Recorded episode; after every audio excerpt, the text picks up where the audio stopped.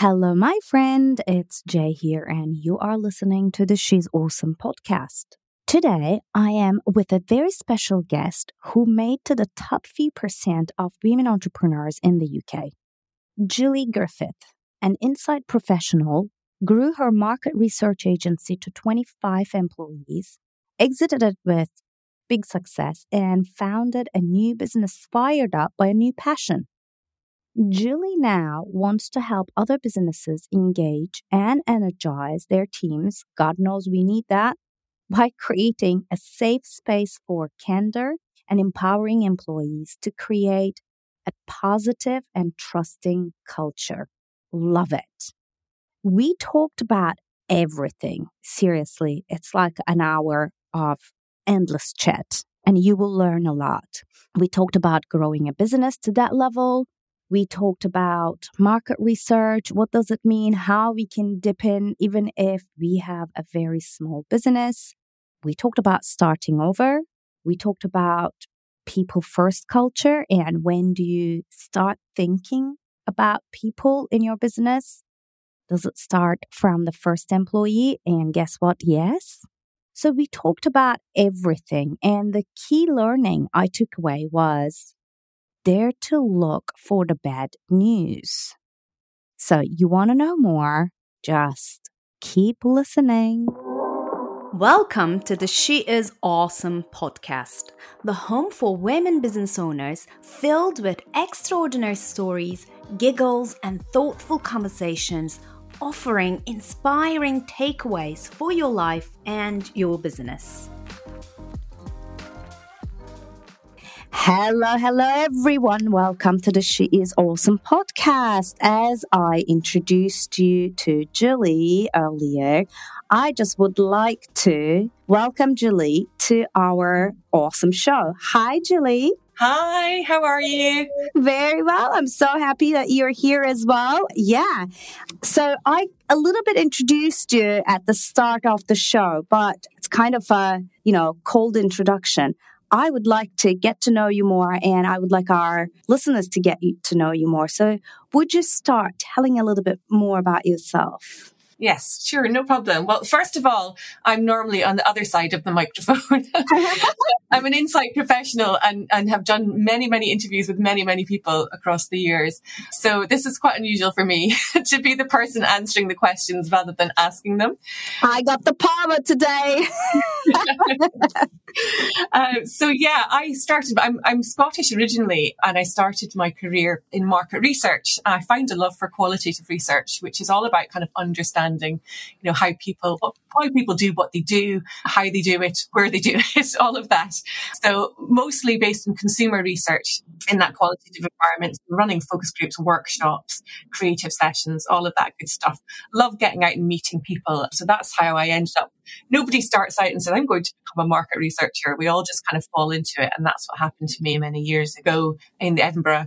And then I suppose it was a, an industry that is very fast paced. I moved over to Ireland in 2001 and started working for a larger agency, which was great to get exposure to some amazing clients and brands. But I did struggle with the, with the pace of work and the work life balance when I moved over to Ireland. And so when I started my family after having my first daughter, I thought, you know what? I really would like to try and, and do this for myself and carve my own kind of work life balance out. So that's when I set up my own business in 2005.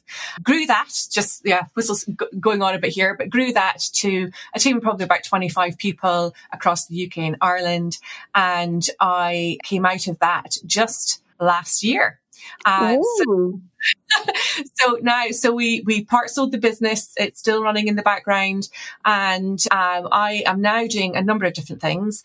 I think in the process of sort of setting up my own business, having run that successfully, and a part of that was really kind of setting up what I was, would see as a people first culture. I really wanted other people to have a career in market research and in that fast paced environment, but also to have a better work life balance. So we had certain rules and regulations around you know, how many nights a week people worked. We really, you know, tried to avoid any weekend working. And, you know, coming out now the other side of that, I can see that the amazing culture that we, you know, had and still exists in that company. And so now I really want to focus my energy on that side of things, on helping other businesses create that type of culture within, because it really makes a huge difference to productivity, staff retention, all of that. So it's really using the same sort of skills. I still go in and try and explore and understand what's going on in businesses. It's just a, it's a sideways shift from consumer into employee engagement. Fabulous. Wow. So there are so many things that I want to explore with you. I want to explore your experience, but also your expertise in two areas, both people and, and market research. Does that, does yeah. that work? Yes, so yeah. the first part that I want to go is the past and, and that kind of like the market research agency that you build, you grew, how was it? I mean, it's not so that you know from a statistic perspective, yeah. you are a rare gem. To, as a women business owner, to be able to grow your business to 25 people, it's in the like, you know, two, 3% of the women entrepreneurs. Yeah. And I come from marketing. I know that it's a tough industry. So, how was the journey? Tell me more about that. How was the journey? Yeah, it's interesting because look, I mean, there's never a completely smooth path to growing a business. You know, they do say it takes blood, sweat, and tears for a reason. there, was, there was no blood, but there was definitely a good bit of sweat and tears. but yes, look, I think, you know, setting up a business in 2005, I just worked by myself at that point. Uh, started off working three days a week and was really started becoming quite inundated with work. I just, I actually, I think I love what I do. I love market research. I love understanding and, and finding out about people. I'm, I suppose I'm typically quite a curious and some might see, say somewhat nosy person. and so it comes very naturally to me to, you know, to chat to people and understand people. It doesn't feel like a job. Do you know, it doesn't feel like working. I think when you love what you do, I think that's an initial part of what makes you successful. And then look, you know, I brought a business partner on in 2007. We became a limited company then. And then it just grew from there. I suppose he brought quite a lot of ambition to the team. And, you know, whereas I was quite happy just to, to, you know, jog along doing what I was doing. So we actually balanced each other out very, very well. And then I got pregnant again. Um, 2007 and you know he was left to manage everything and then you know we hit many many roadblocks at that point obviously you know i think at one point he had to go out and run groups on feminine hygiene Fabulous. Here. which, which, was a challenge for him, but we, we just, we still laugh about that to this day. And, uh, and then of course we hit the recession and I think that that was the turning point for us, really. That was the point where we went, right, okay, there are research agencies making redundancies. There are research agencies shutting down. You know, what do we do? And we just thought, right, we're going to knuckle down and we're going to do everything that we can whilst it's quiet to make a success of this. And I think that really was the point. I think when you hit hard times and you knuckle down and you, you know, you really think, how can we think creatively about how you can get out of a sticky situation is when the, the magic happens. And so we went to global conferences. We really looked at how we could innovate our product line. And that's, I think, the point where people started to notice who we were. And from then on, then that was really sort of, I suppose, really kind of our, our mantra. It's what you do in the quiet times that makes the difference. It's so true. There are actually studies that were led during the crisis moments with brands who thrived after the crisis. And it's all the brands who A, kept their visibility, be connected with their audience in a more kind of genuine way. And they never, never stopped marketing. So you're so right that like when others are retrieving, if you are more aggressive in your approach and aggressive in a, in a kind way, then actually magic happens. You're so right. And that's amazing. But how would you say that you grew? Like, how could you, were there any patterns? How did you kind of went from two to five, five to 10? 10 to 20 because this is something that if you tell people, a person who is a consultant, basically at the start, you started as a consultant, right? So yes. if you tell to a consultant tomorrow or in five years, you're going to have a team of 25 people, it's so conceptual, right? It's just like too far away for them, or it's a wishful thinking. Yeah. But how does it happen? That kind of like steps. Where are the steps? Can you describe us a little bit?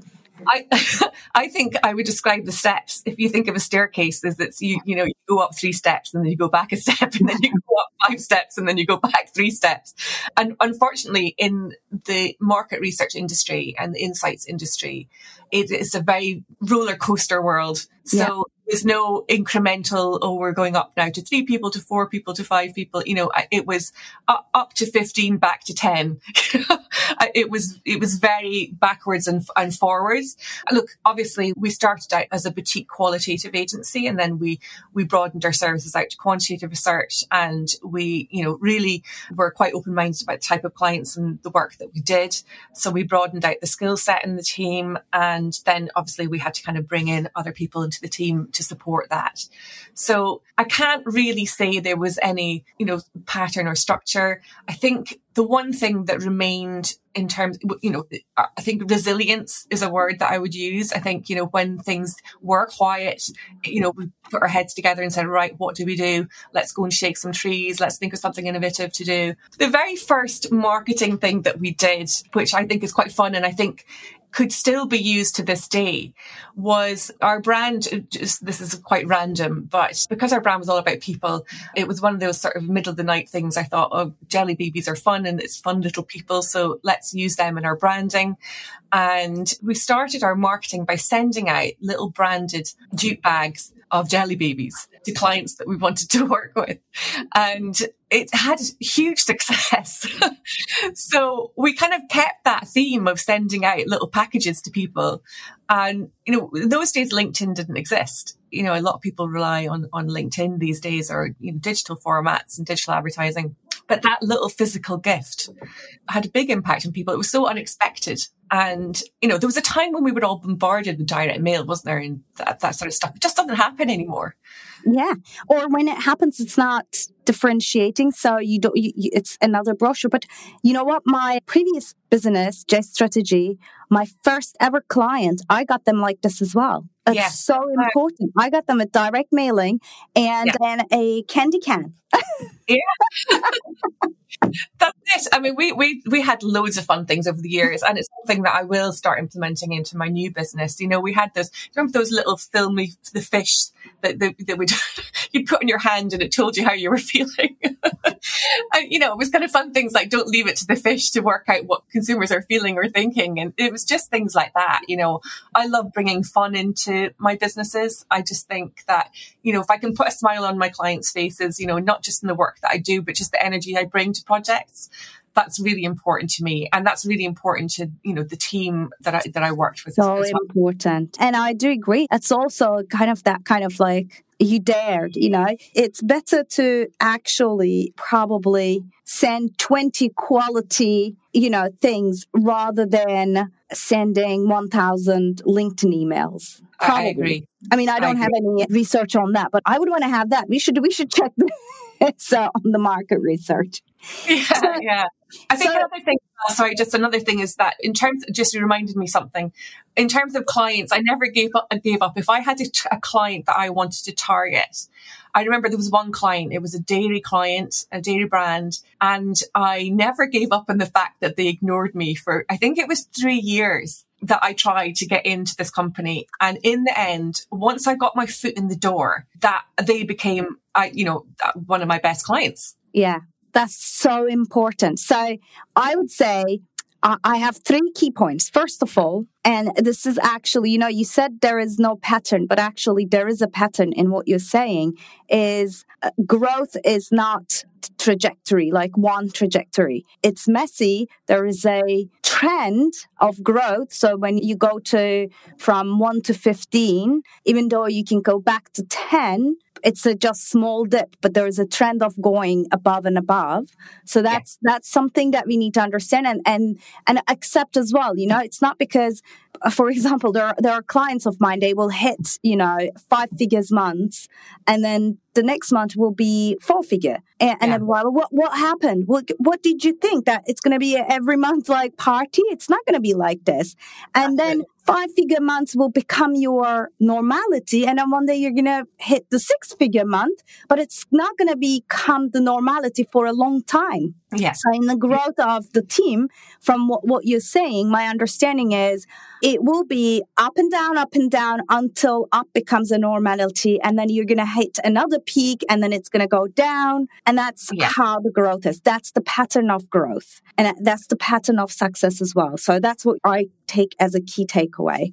I think it's not becoming complacent as well. I think, you know, yeah. you, you, know, you start making money and you just go, oh, that's it now. I don't need to do anything else. I think you have to keep, you know, keep active, keep innovating, keep learning. I think, you know, it's just, you have to keep growing. Yeah. And what you said is so important as well. It's kind of like two keys to growth client growth, let's say, is one, be yourself authentic and surprise them, you know, delight them and surprise them. And secondly is don't give up, like what you said. Don't give up. And three years, three years, you had that person in mind and you got them in. Yeah, that's it. It's amazing. Okay, so before I get into market research in itself, I want to ask you the classical question. What would be one thing that you would tell to women out there who want to grow their businesses, who are at the, you know, not start off the business maybe, but they are one, two people and they want to reach what you reach? What is the key learning? Oh, it's hard to pick one. I Go think ahead. when you hit me with more. Yeah, well, I think, I think, I think first of all, when you find something you love what you do, I think if you are true to yourself and you're authentic, I think if you don't compare yourself to others, I think that's really important. Follow your own path. I think for females particularly, we are quite self-effacing, which is fantastic, you know, to look into ourselves and see how we can become better. But sometimes we can be really hard on ourselves and go, well, look at that person over there. They're really, really successful. I think you have to carve out your own authentic path, your own authentic niche and just trust that that's enough. So I think that would be the one piece of advice. I think, you know, for me, it was a risk, you know, to use sort of fun and you know, the jelly babies and things like that for clients, you know, it might not have suited certain clients. And it's just part of my personality and it was part of the personality of the brand. So we stuck with that for many years and it, it was successful. So yeah, I think if you start comparing yourself to other people, then you start changing too much and you don't stay true to yourself because you try and be like them. It won't work.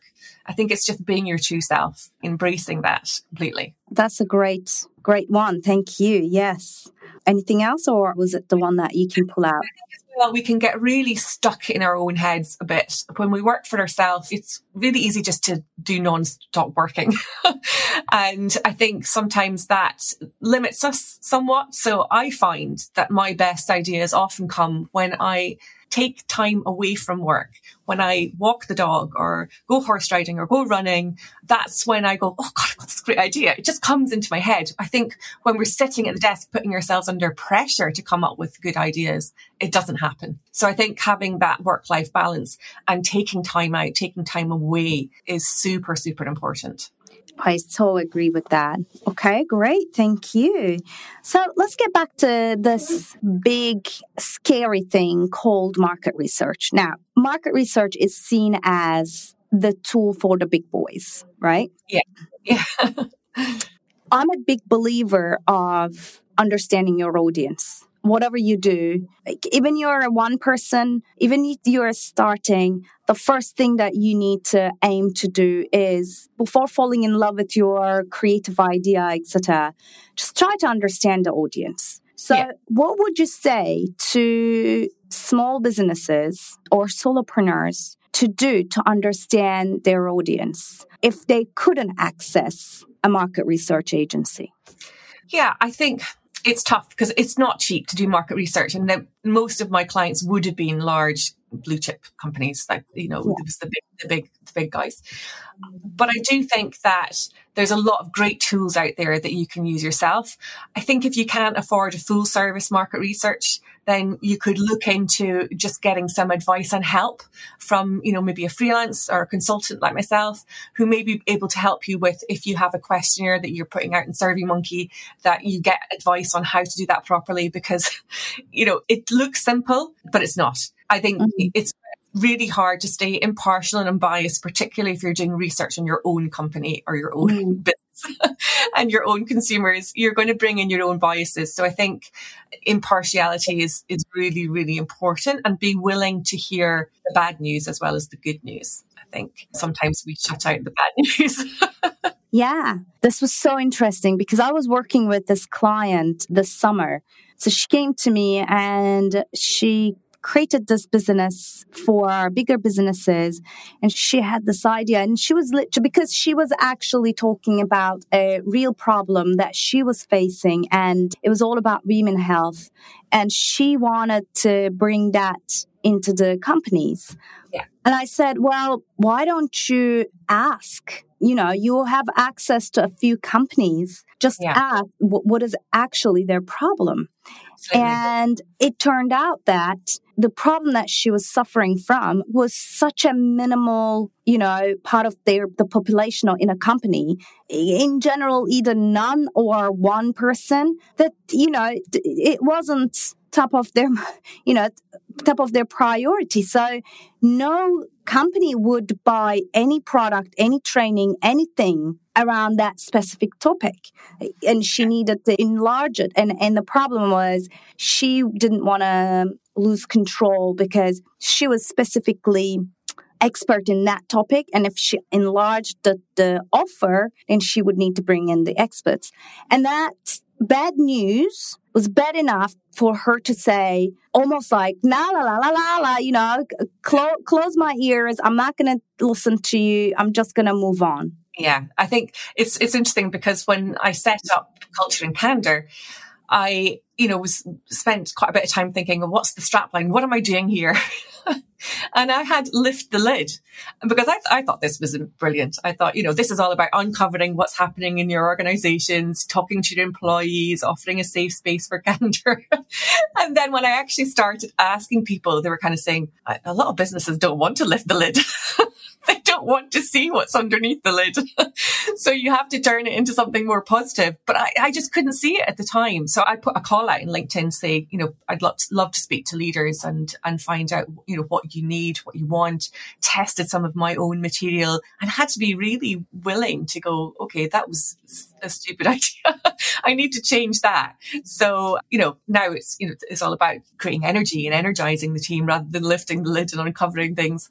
Um, yeah. So yeah, you have to be willing to, it's so hard when you've built something yourself and created something yourself. You don't spot the flaws. It's like when you write something, you don't see the typos. Yeah. You know, when you, yeah. yeah. when you back, you've written it and you go, no. And then somebody goes, that word is spelled completely wrong. And you go, oh my goodness. that's it. Don't, spell your audience wrong. Like basically that's it. Don't, do not. And thank you very much for saying it's really key to be willing to hear the bad news as well as the good news. Because yeah. actually hearing the bad news at the start is much better than when you are deep in the project, deep in the thing, and then you go, but why they don't buy it? Yeah. why? Yeah. I think keep hearing the bad news, keep looking for the bad news because you have to evolve and change. You know, you might have set something up, you know, and then 12 months, 24 months later, it's not as relevant and things have moved on. And so you need to keep listening out for, you know, what you need to change and, and how you need to adapt. And I think that adaptability is really important for small businesses in particular because you actually have, you have the ability to adapt. That's yeah. a mm. plus. You know, you can be more agile than bigger companies. So I think, you know, it's just keep listening for the bad news and being open to criticism. I think we found the title of our episode. Oh. keep looking for the bad news. And because now we're coming to your current business and that is all about that as well. So, but before we come to that, you said something when, when we first met and then when you sent me your information, you said something to me, which I want to explore. You said yeah. we created a business that has people first culture. Yeah. Let's talk about the opposite. What are the businesses that, I mean, for me, people first is like, so yeah, the what are yeah. the businesses? What are the mistakes that businesses are making who are not focused on people first? And this goes for, you know, a person who has the first employee from that small to much bigger corporate level. Yeah. What do we do when we don't put people first? What does that mean? How does it show up? Yeah. So, I mean, look, obviously, a people first customer, the concept behind that is you look after the people, they look after the customer, and the money comes in if it's inverted and you're only thinking about money, money, money and customers and you don't really look after your people or think about them in the mix, then it's not going to be a conducive environment to foster a really kind of engaged team that are happy and feel appreciated and valued. And what will happen is that people will come and work with you for a while and then they'll just leave. And I think particularly now, people are much more choosy and aware of what the employer is not just about the job now. It's actually about what am I going to get? How, you know, are these people behaving? How are people enjoying working there? And, you know, do I align with their values? You know, do they have a purpose that I agree with? So I think you're going to get a much more productive and loyal team if you put them first. I think it's scary for a lot of companies. You know, I think companies have traditionally been, we need to make money, we need to make money, you know, we need to bring in customers. So I think it's quite a leap for some companies to move to that space. It is. And what I want to understand is what are they doing currently that shows up? Okay, I understand they're more performance focused. Okay. Let's put it that way. Like the whole culture is around bring money, bring money, bring money. That's the first thing. What are the other signs of companies that don't put the people first? Yeah, I think trust comes to mind. I think that's a big word and something that, you know, so, sometimes there's a lack of trust. And so mm-hmm. they just make assumptions about, so let's just say a really good example would be the push for RTO, the return to office. And that's because some businesses just don't feel that everyone is just sitting at home watching this morning or whatever, you know, and, and it's absolutely more likely that it's not the case, that people are actually working better and more productively at home or when they have that flexibility. But I think some companies just have that lack of trust that people are dossing when they're at home. And so they're bringing everyone back into the office and, you know, everyone's coming back into the office and going, Oh, now I'm going to have another two hours onto my day of traveling in, in and out of work. So I think trust, I think there's a, sometimes a, a lack of trust and okay. that's how I see it manifest itself in a lot of companies. And then when you don't have trust, that just breaks down the whole relationship, doesn't it? That's, you're just an employee. You don't really feel, you know, as I said, acknowledged or valued. And if you don't feel trusted, then why would you really give that company your best? You know, why would you perform at your best if you're not being noticed or you're being distrusted? And I just think that just breeds a bit of contempt and you know, people just don't feel they just what's the word? Oh, there's a there's a phrase. It's like un, unconscious quitting or something, or that yeah, you know, people are quitting, yeah, yeah, or people are just going into work and going through the motions. Whereas the people first business, people are going in and actually, you know, loving work. They don't get the Sunday night scaries. Now, okay, everyone's going to get the Sunday night scaries from time to time when you've had a busy weekend and like, oh God. But I think, you know, a people first culture is where, you know, you could see people going in and putting their hands up, not hiding, not kind of, you know, looking down at their feet when they're asked to do something. And, you know, they're there putting their hand up. Yeah, I want to do that. I want to take that on because they to give back. It's a mutually respectful, trusting relationship. Fabulous. Okay. So you had a full on great market research agency and you build it with this culture, with knowingly, not knowingly, because you are a great person and, and you created this culture, whatever it is. And then you exited in some ways this business and you created your current business. Yeah. Right. And that business is culture and candor. That's right. Yeah. Great. So, what do you do? Is it about lifting the lid and looking for the bad news? Or is it about improving the bad? or is it both? I think it's helping people become truly people first is like how I would describe it. I'm trying to move away from lifting the lid because mm. it does really kind of imply that I'm looking for bad news. And that's not the case. I'm actually looking for good news, but I'm also looking at things that could be improved and also spot any potential issues before they come to a head. So, you know, one of the biggest issues that people might be experiencing is overwhelm at work. And so, you know, I actually do quite a lot of coaching as well. As I'm uncovering things, I actually help employees along the way. So if people are experiencing overwhelm, you know, it's about helping them with their time management or about helping them, you know, say no to certain things that they may not, you know, they may be padding out their day with. And also about helping the leaders I kind of identify how they can collaborate better with their team. And, you know, because I see things from both points of view because I've been a leader. I know how hard it is to manage a group of people.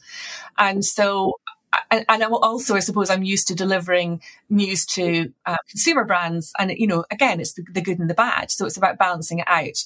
So I love telling people that, you know, this is great. This is a great part of their culture. This is really working well. But then I would bring in and here are some areas that you could just improve on and things that you could do to improve that element. Most leaders know, I, I, I really don't think there's any workplace that's just 100% perfect. You know, I mm. think there's always room for improvement. And so, you know, it's really just about kind of finding those gaps and opportunities. So then I have a question about that kind of gaps and opportunities. Let's say I have a business. When do I call you? What uh, time do I go, oh, I need Julie? Well, I think it should be become an annual part of everyone's business that they actually take the time to speak to the employees because I think particularly in sort of, you know, in medium sized companies that maybe don't have a huge HR department, but I have a bit of a bugbear with HR anyway. I think that, you know, a lot of people think they work for the company and not for the people. I think bringing in an independent person just to listen to the stories and to hear and to help shape some new initiatives or policies and help the leaders grow as well in their roles because a lot of people become leaders purely by accident. I mean, I, that's, you know, I, I didn't necessarily start out with the intention of building a company that had, you know, 25 employees. You know, I just wanted to work for myself and have a better work life balance. And so, you know, I made mistakes along the way. I, you know, I was an accidental leader and I had to learn the hard way by just, you know, seeing and doing. And I think the one thing that I would do, I, I wouldn't do many things differently across my career, but I would definitely employ a leadership coach I, you know, it wasn't such a huge thing in those days, was it? You know, and a lot of people bring in leadership coaches for their middle management. Yeah. Uh, you know, they don't bring in leadership co- coaches for upper management. So I think that's a mistake. So I think there's, you know, many points, but I think generally it should be something that every company does. I think that a lot of companies use sort of employee satisfaction surveys, whether that's, you know, Glint or there's a multitude of different great place to work, those sorts of surveys. And the employees themselves just see that as tick the box. They don't see it as their company really listening and valuing their opinion. And just by the fact that you bring someone like me in, you're already demonstrating that you're putting your people first. Just yeah. bringing just that you know that that's engaging someone like me that shows that you care about your employees and that you want to listen to them. And they're going to be much more honest to me as an independent person than they are talking i mean i've heard of i've heard of companies where they bring the ceo in to do focus groups with the employees. And i'm just thinking oh my goodness me. Yeah they're going to be really working here and you're a great boss. And so I, I think it's that impartiality that, that brings a lot to the table. And I think it's just, you're going to boost morale just by bringing someone like me in instantly. Yeah, that's very true. Like when I'm thinking about it in my previous life, when I was an employee, as soon as there was a third party that would make people have the psychological safety to talk yes. about problems. So you've been doing this for a year now, no? More than a year. No, no, I, I, Culture and Candour is very new. It's a matter of a few months. I've done, I've worked with a few great clients. Again, so there'll be also times when I think that it's uh, just to go back to that initial question you asked about when to bring me in. I think if you've gone through any sort of change, um, change of ownership or rebranding, that's a good time as well because that can create a lot of upheaval within a business. And I think that's a good time to get someone in to make sure that everyone is okay. So that was just one thing to say on that. I was just going to ask within the like although it's new i know that you have been working with in your previous business, bigger businesses and bigger problems, and you have been in contact with leaders. What are the three leadership qualities that you see that actually promote that culture of put, putting people first? Yeah, I think it's three. Three is a lot. How many ever you can. uh, so, so I think being the first one is to, as a leader, to you know it's, it's the classic vulnerability you know Brené Brown thing where you know you are op- you know you can actually stand in front of your team and say yes I have 30 years experience but I really I don't know everything. And you know there are weaknesses in you know in my skill set and that's you know where, where you know you're inviting people in to that. I think sometimes when we know a lot, I think listening is obviously a massive leadership skill. Yeah. Uh, we, I, I, and I remember even myself, you know, going on to meetings and knowing the answer and just jumping in and you know i know what we need to do we need to do this and this is why we need to do it you know and really i should have sat back and listened to the team first and then help them along because you're not you know if you t- if you just you know come in with the answer straight away you're not allowing your team to grow mm. so i mm. think listening is a huge thing, being open and vulnerable.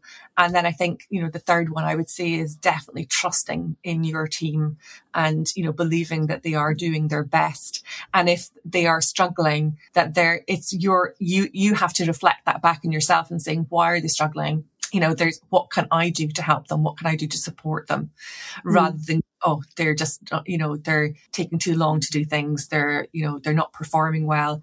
That really should, you should reflect back on yourself and say, why are they not performing well? I haven't done my job properly then, mm. you know, in terms of, of, of helping, you know, giving them whatever they need, the skill set or the tools to be able to perform better. Yeah.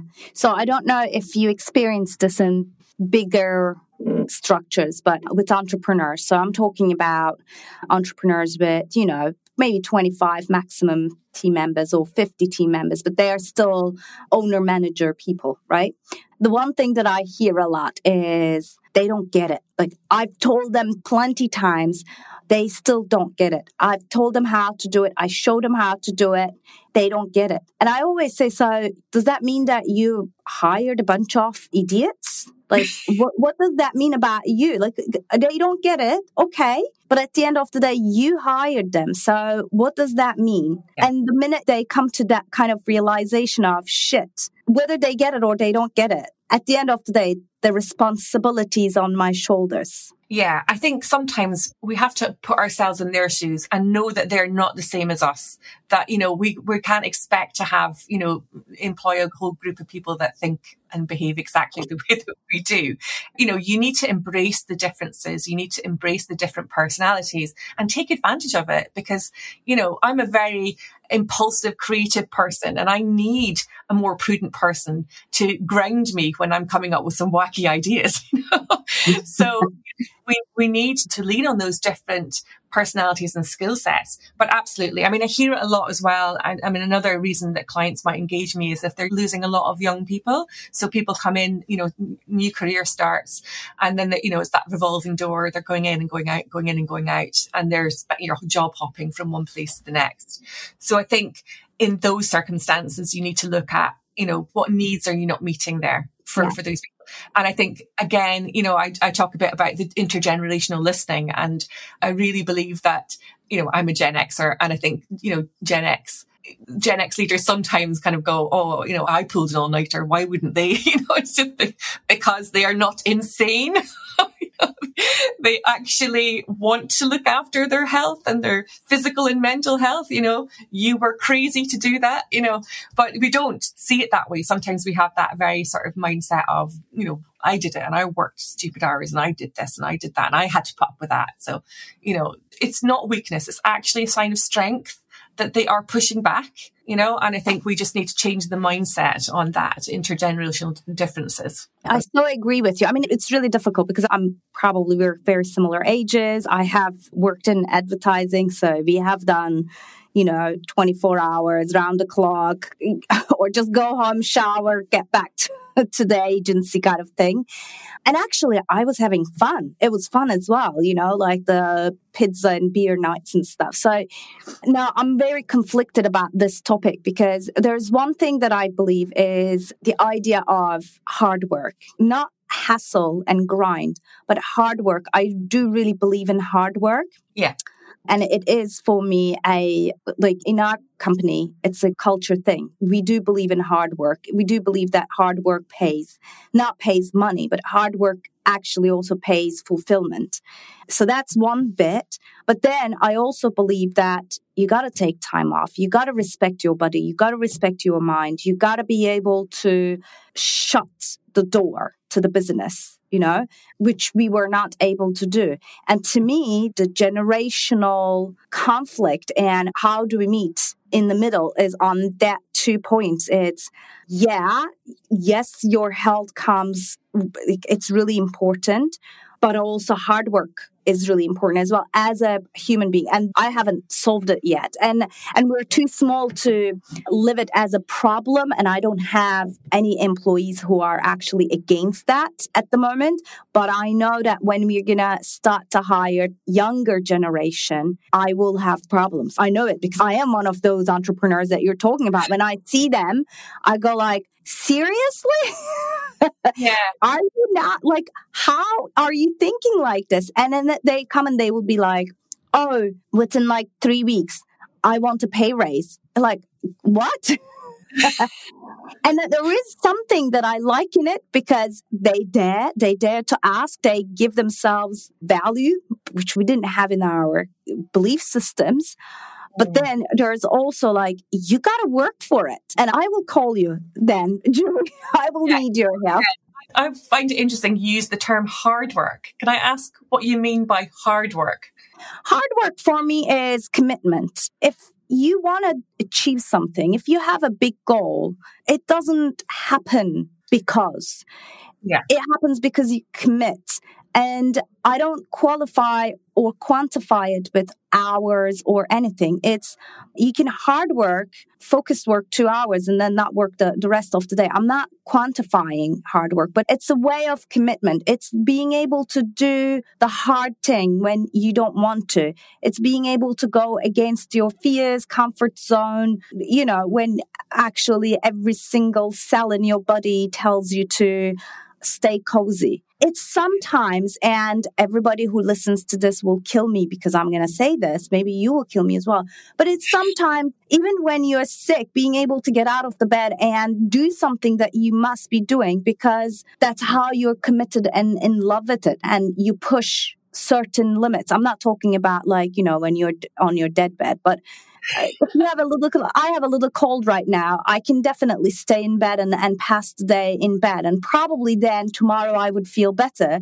And I am dragging it maybe for three more days. I'm going to feel a bit crappy. But to me, showing up and not canceling this conversation that we're having right now is worth it. Yeah. So that is for me hard work. So it's not like the grind and hassle where you are like, you know, rowing against the current. It's more about passion and commitment. Yeah. It's for me it's about good work, quality work and commitment. I think when we use the word hard, it's just like, oh, I feel a bit allergic to that. Uh, I, I know that a lot of people, you know why I use this? Because I am against the culture that has been created by many coaches around, oh, you don't need to work hard. You don't need to work that much. Just manifest and then things will happen. It like yeah you got to manifest. I do believe in manifestation but manifestation is something that your brain allows you to see opportunity right and you meet that and to make that opportunity come reality it's your commitment into that so that's why i also i always say this like there's hard work Mm-hmm. and there's hassle and grind and i kind of separate it and i do value the work culture yeah, yeah. I think then that brings it back to, you know, the leaders, obviously. I think growing people's confidence to enable them to take on the challenging pieces of work, you know, to, to, re- mm. to, and to trust that they can do it, giving them autonomy. And I think that's the younger workers actually love that. They love being involved and feel that they're working towards a common goal and a common purpose. I think, you know, if they're just given small little pieces that they don't see where it progresses to or they, what their part in that was, then that's when they start getting a bit of, you know, why bother? You know, I think yeah. if they they're contributing to the greater goal and that, you know, they've made that contribution. I think that's where you'll see them working, uh, whatever work use quality, quality work, committed work, or whether that's hard work. Yeah. Yeah. So I agree with you that that direct line of sight to the bigger purpose, to the mission, it really fuels people's commitment and then willingness to give. That's really true. Let's be honest as well you know, not everybody is for everyone. And, you know, you might find that you have some staff that aren't working out and it might not be your fault. It might just be that it's not a right fit. And, you know, we've hired many people across the years and thought they were perfect, but actually uncovered that they weren't. And it wasn't anybody's fault. It just wasn't yeah. right. And yeah. they need to find their right role. You know, usually what we find is people who didn't fit with us did fit in a different role and you know it was the right thing to do to say look i think you'd be better in a different area you know? Uh, rather than really forcing it you know we used to extend people's probations and i thought look we have to stop doing this because it never works. If it's not working it's not working. But you know there's one philosophy for me is when there's doubt there's no doubt yeah. you know the minute especially in people management for me it has been always like the minute you have a doubt about not about their skills but qualities, human qualities and attitude and alignment with your values, there's no doubt that is the end of the questioning. But yeah, you're so right. Do not renew probation periods. extend them. Don't extend them. Don't. yeah, no, don't, don't. Right. So we're coming towards the end of this session. I mean, we covered a lot of things. I think, you know, the one thing that I heard and really resonated with me is don't blind yourself to the bad news or to the reality of what's happening, whether internally or outside of your business, because yeah. actually that will give you fuel to improve and then to maybe take that next leap yeah, I think at that point, um, I actually can't believe time has flown by. uh, but um, for, for me, it's about opening yourself up to criticism and to well, constructive criticism, but also not then going, oh my God, I've done a terrible job. You know, it's actually about going, do you know what? They're right. And this is the solution. It's having a solutions focused mindset. I'm very much a silver lining person. So, you know, if someone told me that my mm. entire you know, business concept was wrong. I would go, okay, how do I make it right? You know, I wouldn't go, oh, that's, I'm going to go off now and, you know, start something new or just shut that down. I would go, right, I have to be able to, you know, see what the silver lining is and what can I learn from this? So we have to learn from our failures. We have to learn from our mistakes, but we also have to be very positively mindset, you know, have that positive mindset of, of going, right, this is what I'm going to do about it and this is what I'm going to change. So true. Thank you so much for like highlighting that because I guess if you don't have the positive mindset, that's when you become you don't hear or you don't want to hear or you can't deal with the bad news you can't deal with the reality you don't want to you know look deeper in what's not working and that's very true so it's really first grow the positive mindset attitude and then start to look as well. That's amazing. Well, Julie, thank you very much. But I have one last question for you. Oh, okay. So, you know, the name of this podcast is She's Awesome. And the idea came to me by thinking that you know what? Fuck this. No women actually owns their greatness. Every time that you ask women what they do, they will always, you know, diminish their power, mm-hmm. minimize what they have done, they have achieved, etc. So this is a platform where I kind of encourage or gently force women to own their awesomeness and greatness. So, Julie Griffith, why are you awesome? Oh my goodness, that, that is, it's, very hard. um, I think I'm awesome. I think it's it is that last point that I made is that I'm a silver lining person. I remember when we first met that I told you the story about how I was training for a marathon and I had a, an injury that you know basically the physio said you've got very very small chance of of actually getting to the start line. I think he said 30%.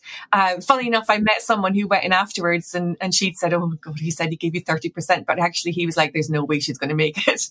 But I took that 30% as a, I've got a 30% chance. That is a really strong chance.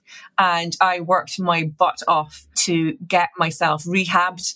And I not only made it to the start line, but I also made it to the finish line. So, you know, I think, you know, that you talked initially about that very small percentage of, you know, businesses succeeding.